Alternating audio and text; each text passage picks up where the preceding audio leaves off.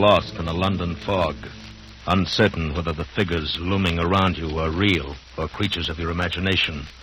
And somewhere in the wet grayness lurks a murderer from whom you must escape.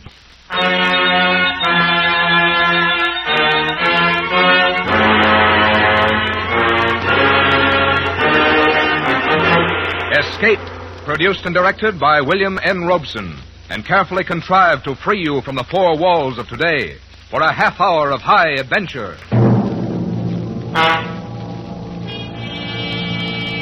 Tonight, we escape to a fog shrouded city and the terror of a shell shocked mine, as Algernon Blackwood describes them in his ghostly story, Confession.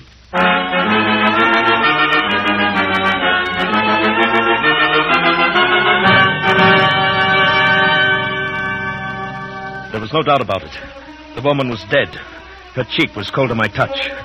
The head of the long, sharp hat pin protruded from her breast above the heart. She was dead, murdered. And I stood there by the bed, my brain whirling crazily. I was alone in an empty house with a murdered woman.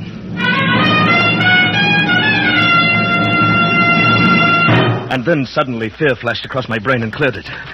I heard the door below open and close. Footsteps. Someone was coming across the downstairs hall, onto the stairs. Coming up. Up here. In a moment, I would be discovered. In a moment, someone would walk into this room and see me standing over the body. In a moment, my escape would be cut off. Quickly, I slipped across the hall and into another of the empty bedrooms. I leaned against the closed door, breathing heavily, listening to those steps come closer. Would he look into any of the other bedrooms first? Would I be discovered here? He passed my door and went into the room, straight in, closed the door behind him. Then he knew where to come. I waited a moment, waited for some sound, some gasp of discovery. There was none. Then he knew what to expect. I must escape quickly before he came out of that room. I started down the stairs, carefully, to avoid any sound.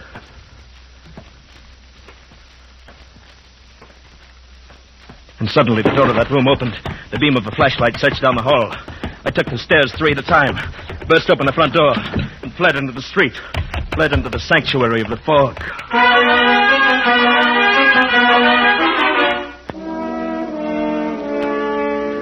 How long and how far I ran, I do not know. I, I could see nothing, feel nothing but the clammy dampness of the fog.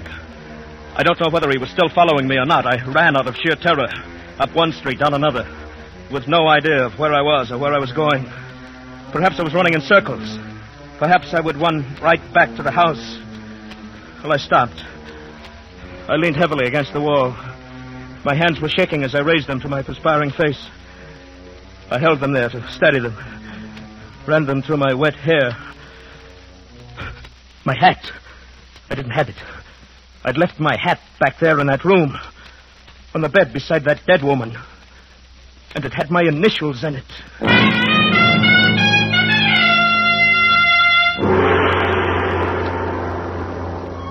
Nearby, a street lamp formed a fuzzy ball of yellow in the enveloping murk. And now a figure loomed suddenly beneath it, just as she had materialized so short a time ago under another streetlight. Or was it the same one? Was it she again? Was it he, the one who was following me? Was it real at all? Perhaps it was only a creature of my madness. My dear sir, you're ill. I. Oh, here, old fellow, let me help you.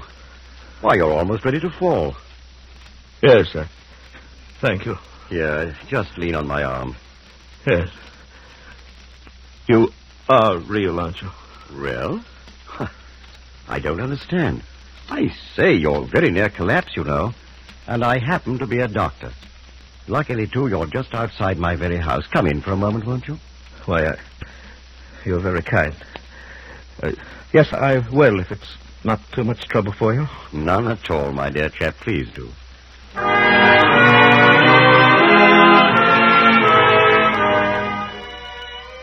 Within five minutes, I was seated in a comfortable chair before a toasting fire, sipping a hot cup of tea. I could feel my nerves relaxing, but the traces of my illness must have been clear on my face because my host observed. Your trouble is shell shock, isn't it? Why, yes, how did you know?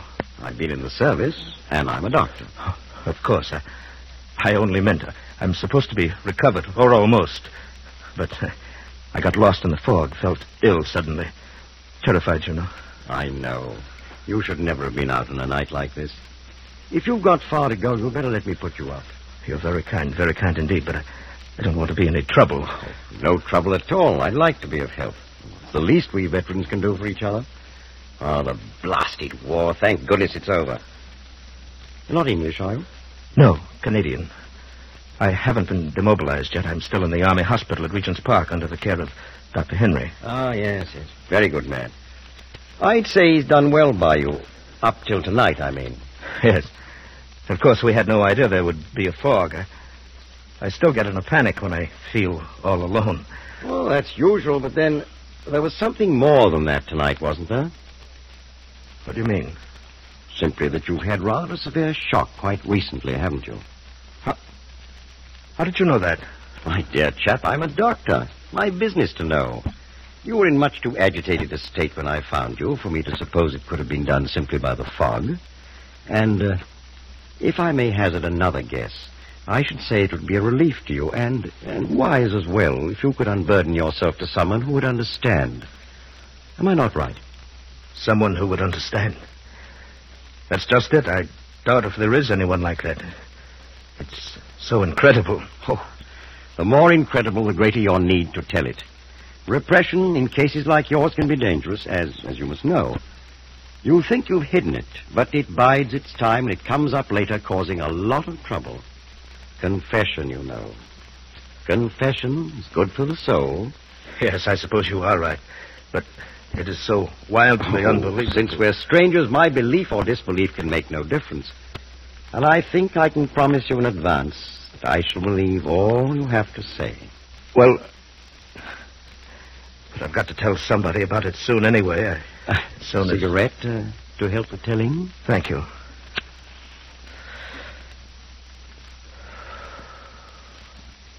Thank you.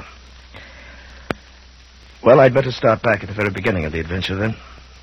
It started today at the sanitarium. I've been there for some months, and today, when Dr. Henry called to check on me, I knew. Well, young was man, you're as fit as a prize heifer and twice as frisky. The diet here must agree with you. I have no complaints, Doctor, but if I'm well again, then I'd like to get back into circulation. Will you listen to him, nurse, rushing things as usual? You'd think he didn't like us here. Oh, the way he bothers us to let him go into town, I'm sure of it, Doctor. He's getting so healthy, he's bursting at the seams. There, you see? How about it, Doctor? Can't I just have a day or an evening in town? What's the great attraction in that dirty place? Some girl, no doubt? Well, yes, that is in a way. I, I met her in France. She's a Red Cross girl. She's invited me to stop in for tea if I'm up in London, and well, it's just that I'd I'd feel human again, seeing a girl having tea, a cigarette, chatting. That's all. Young man, I not only approve of your day in town, I'm prescribing it. It'll do you good. You've got to start getting used to society again anyway. And you think I can manage it alone? Why not? You get around the neighborhood by yourself well enough, don't you? There's nothing so very different about London. Certainly nothing to be afraid of. No, of course not. Uh, call the young lady and find out the directions, where to get off the underground, what turns to take, and so on. Uh, go in the daytime, return before dark. No danger of getting lost. Should be simple. Nothing to it. Do you good. Then this means I'm getting better. I'll be able to go home soon? There you go. Rushing things again. But yes, I think perhaps we're on the last leg. Oh, uh, that'll be all, nurse. Yes, Dr. Henry. Now, tell me, young man, what about your friends? No, Doctor. I think they've deserted me. I don't see them anymore. No more ghosts. No more dead comrades stopping in for a chat. Good. For how long now? Oh, several weeks at least. I can hardly remember when I last saw one. Thought you saw. yes, thought. Of course, in the dark room at night, sometimes the That's shadows. not are- quite the same thing. Lots of well people fancy they see the shadows move at night, especially after they've been reading some penny dreadful. yes, I suppose so. Uh, at any rate, you can distinguish between the real people and the unreal now, and that's a big step, considering how you were a few months ago. Well, it's only when I feel completely alone, cut off that the old panic begins a little, but not as much as before. Many people don't like to feel alone and cut off, but they can fight down that panicky feeling, nip it in the bud. And so will you in time. But I must warn you, a severe shock could undo all our work. By all means, avoid shock.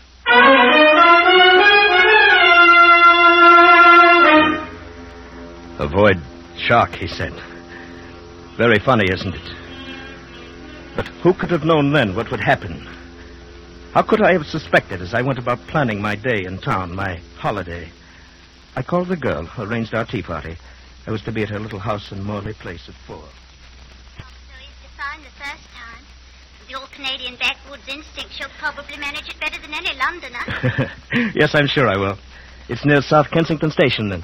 exactly. You change at Piccadilly Circus Yes. without leaving the underground station and come to South Ken. That's three streets left from there, then two right, one more left, and right again into Morley Place. It's really not far. Oh, I'll find it, all right. Now, don't go to any great bother. Oh, you just leave that to me. This is a special occasion, you know.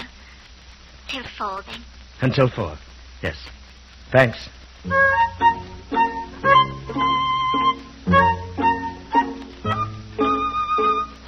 And so it all started out as a cheerful adventure. And everything went well into the city. I made my change underground at Piccadilly, took the local to South Kensington Station. And there I came up at surface again. And when I walked out, I stepped into a solid, opaque blanket of white fog.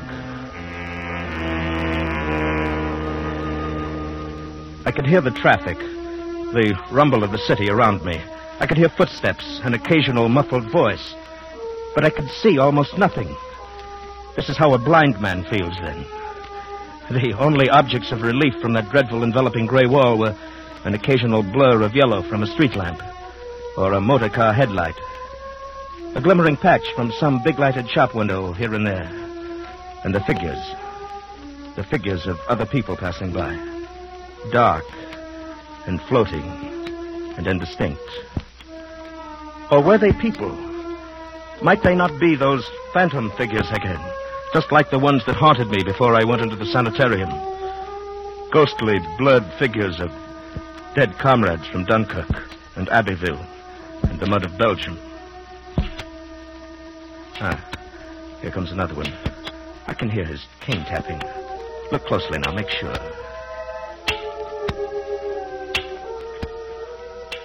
There. He looked real enough, didn't he? They are real, I'm positive of it, and I'm not alone. They're all around me. But even as I told myself this, the old panic was growing inside. Here now, old fellow, you've got to get hold of yourself. Next one comes along, speak up. Speak up to him. Ask him the way to Morley Place. Ask, can you put me on the trail to Morley Place? Just like that. You'll see. Here now. Here he comes. Ask the way. Beg pardon. Can you put me I on... say, is this right for the tube station, do you know? I'm utterly lost. I want South Kensington. Why, why, yes, I have just come from there. Straight along, I think. Oh, thanks awfully. Oh, but I say, can you put me on the trail to Morley Place? He's gone. Well, no matter, he was real enough. He spoke up like a real person, all right. Maybe the next. Oh, oh I say, I beg your pardon. Oh, I'm frightfully sorry. I, I didn't see you and you standing still. I'm afraid I, I must be lost. Can you direct me to Morley Place? Oh, dear. I, I think you've missed your turning. You, you'll have to double back a street and maybe two and take the first turn to the right and go one street and then double back two and then left again and you'll come. I say, thanks. That was first right, and then. She's gone. Disappeared. Like a ghost.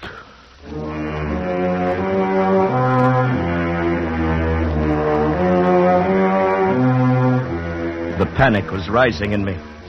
They were real people, yes, but they appeared and disappeared so disconcertingly quickly. And when I turned off down the main street, there, there were fewer of them. I turned again and again.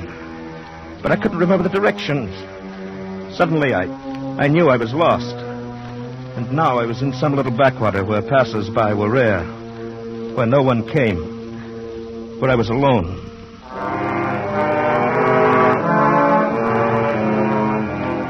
Now the panic swept over me. I stumbled on a curb. My cane swept empty air. I fell to the icy pavement. I was shaking so that I couldn't rise to my feet. I crawled across the open space of the street on my hands and knees. Only when I crossed the curb and felt a warm wall could I stand up again. And then I stood there, shaken and frantic. Morley Place must be very close, the little Red Cross girl waiting with her warm fire and hot tea. But where? Where?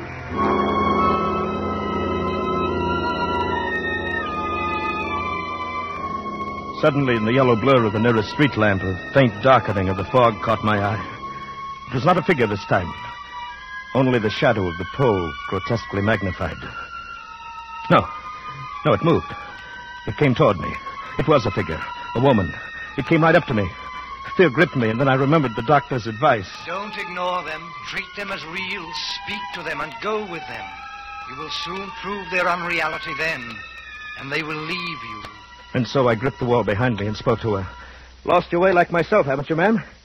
Do you know where we are at all? Morley Place, I'm looking for. Where am I? Well, I say you're more frightened than I am. Uh, may I help you? I'm lost. I've lost myself. I can't find my way back. Same here. I'm terrified of being alone, too. I've had shell shock, you know. Uh, let's go together. We'll find our way together, eh? Who are you? Name's O'Reilly, Canadian. I'm going to have tea with a friend in Morley Place. Uh, what's your address? Do you know the name of the street here?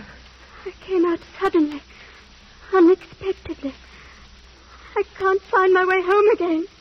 Just when I was expecting him Oh, to. I say, steady, ma'am. He may be there now, waiting for me at this very moment. And I can't get back. Have you any idea of the direction, ma'am? Any at all? We'll go together. Listen. I hear him calling. I remember. Wait, ma'am. Wait. Don't leave me here alone. I'm going with you. Wait. She was running fast through the fog. It was all I could do to keep up with her. But I felt I must not lose her or my own nerves would go to pieces. How she found her way in the fog, running so quickly, I didn't know, but I kept close on her heels, running hard. I could smell a faint perfume in the air, trailing behind her. A faintly familiar odor, but not pleasant. And then suddenly she stopped and turned into the gate, so suddenly that I almost bumped into her. Oh, is this in? You found it in. Uh, may I come in with you for a moment? Perhaps you'll let me telephone my doctor. Doctor, Yes, Dr. Henry at the Army Hospital. I'm in his care, you know. my home is somewhere here. I'm near it. I must get back in time. For him.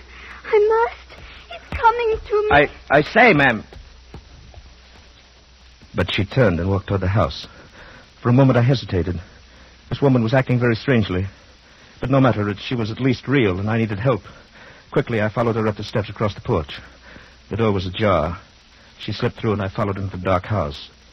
It was so dark inside, I couldn't see anything at first. I, I stopped, groping. But she went on quickly, easily, as if she knew the way. She was ignoring me completely. I heard her steps cross the hall, go up the stairs quickly. I waited and listened. She walked along the hall upstairs. Where? Oh, where is it? I must find it. And now the hair on my neck felt as if it were rising. Was she, after all, another of my figures? Was she unreal, too? Oh, at last. I've found it. I'm home again. I heard her open a door upstairs, go in and close it after her. Then there was silence, profound silence. And I was alone in a dark, unoccupied house. The white covered furniture in the hallway loomed like ghosts. And there was no sound. I felt my panic coming back. But she was upstairs. And at least she was companionship.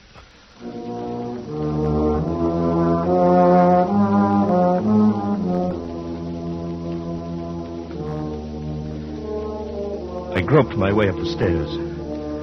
Along the upstairs hall. There was no sign of life. Where are you? I want to help you. Which room are you in? There was no answer. But as I put my hand on a table to steady myself, I, I felt something. It was a candle stump. With a gasp of relief, I took it up and lighted it. Ah, now I could see a little. One by one, I tried the bedrooms. They were dusty and unused. The furniture covered, the mattresses rolled up on the beds.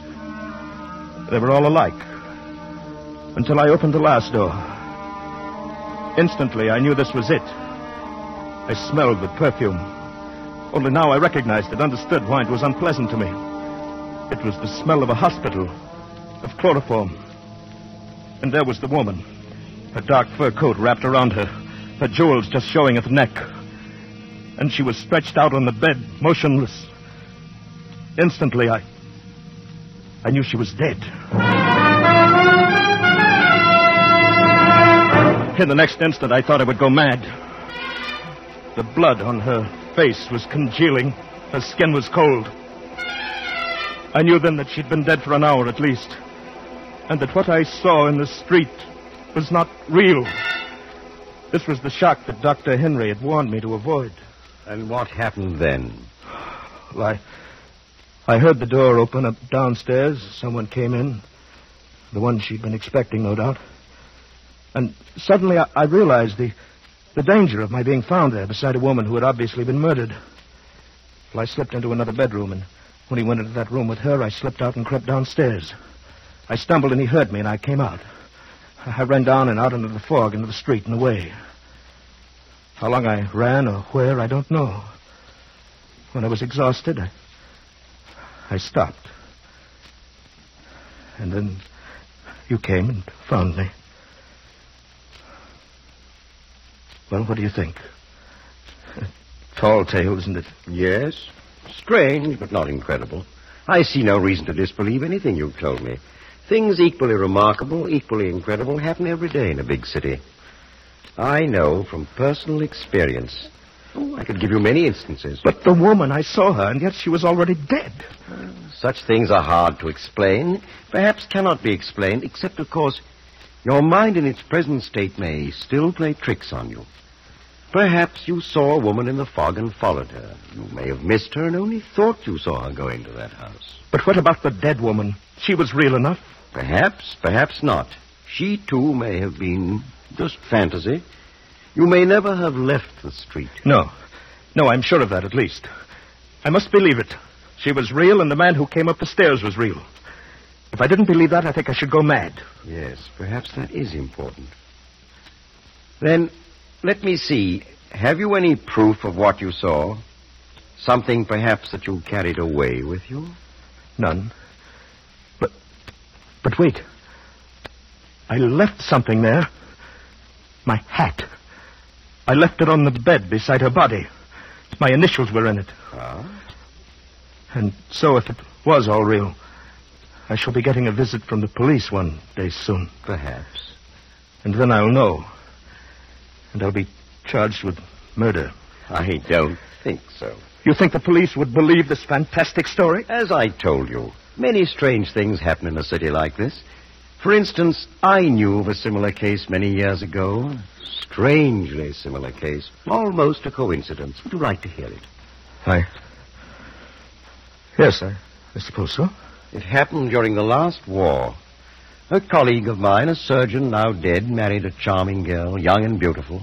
He was wealthy, and they lived comfortably for many years. They seemed happy together. Then came the war, and he went overseas. His income was stopped, of course. The big house closed. His wife found life not so pleasant as before. And somehow she blamed her new hardships on him. You see, she was devoid of imagination, without any power for sacrifice. But she was still young and beautiful. The inevitable young man came along to console her. He was rich.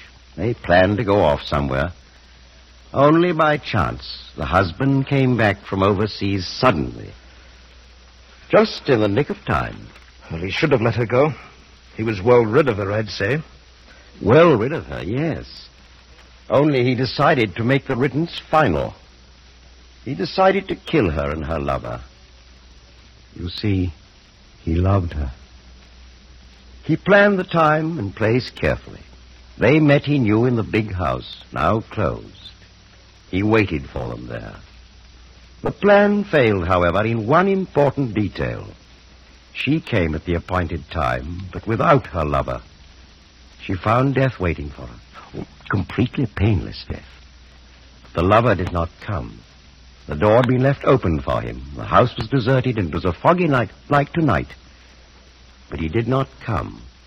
Instead, a stranger came. I. And where was the surgeon all this time? Waiting outside, concealed in the fog. He saw the man go in, and he followed him to kill him. But the man was a stranger. He came in by chance, like you, to shelter from the fog. I think that I should. Why, uh, what is the matter, sir? I, I really must be going. Oh, of course, if you wish. Thank you for your kindness and hospitality. Oh, it's been a pleasure, young man. I enjoyed your story, although I confess I expected one a little different. Uh, your coat. Thank you. I'll walk with you to the door and give you the directions. Ah, you're in luck. I think the fog's lifting a bit. Doctor, may I ask, your friend, the surgeon, was he ever caught? Ah, that's the part of the story I don't know. He was clever enough so that I doubt it. Unless he told somebody, made a confession. I see. And even so, unless that other person had some proof. Oh, by the way, you, you can't walk about in the fog without a hat. Here, uh, it's an extra one of mine. You needn't trouble to return it. Thank you. Thank you very much.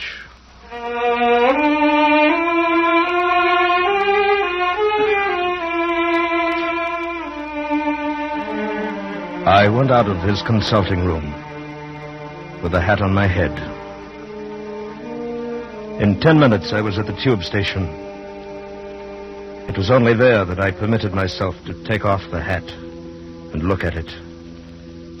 It was my own. The hat I had left on the bed beside the dead woman.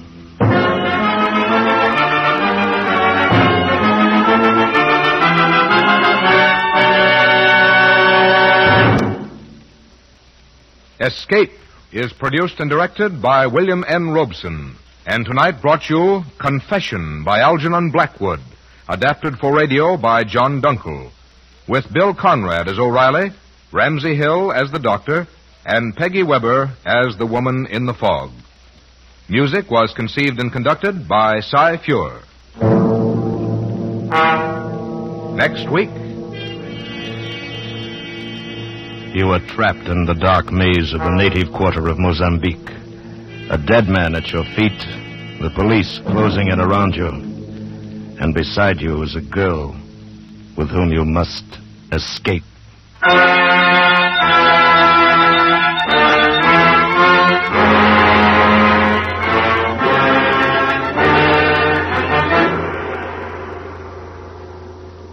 Next week, we escape with Percival Gibbons' fast moving adventure, Second Class Passenger. Good night, then, until this same time next week, when again we offer you Escape. This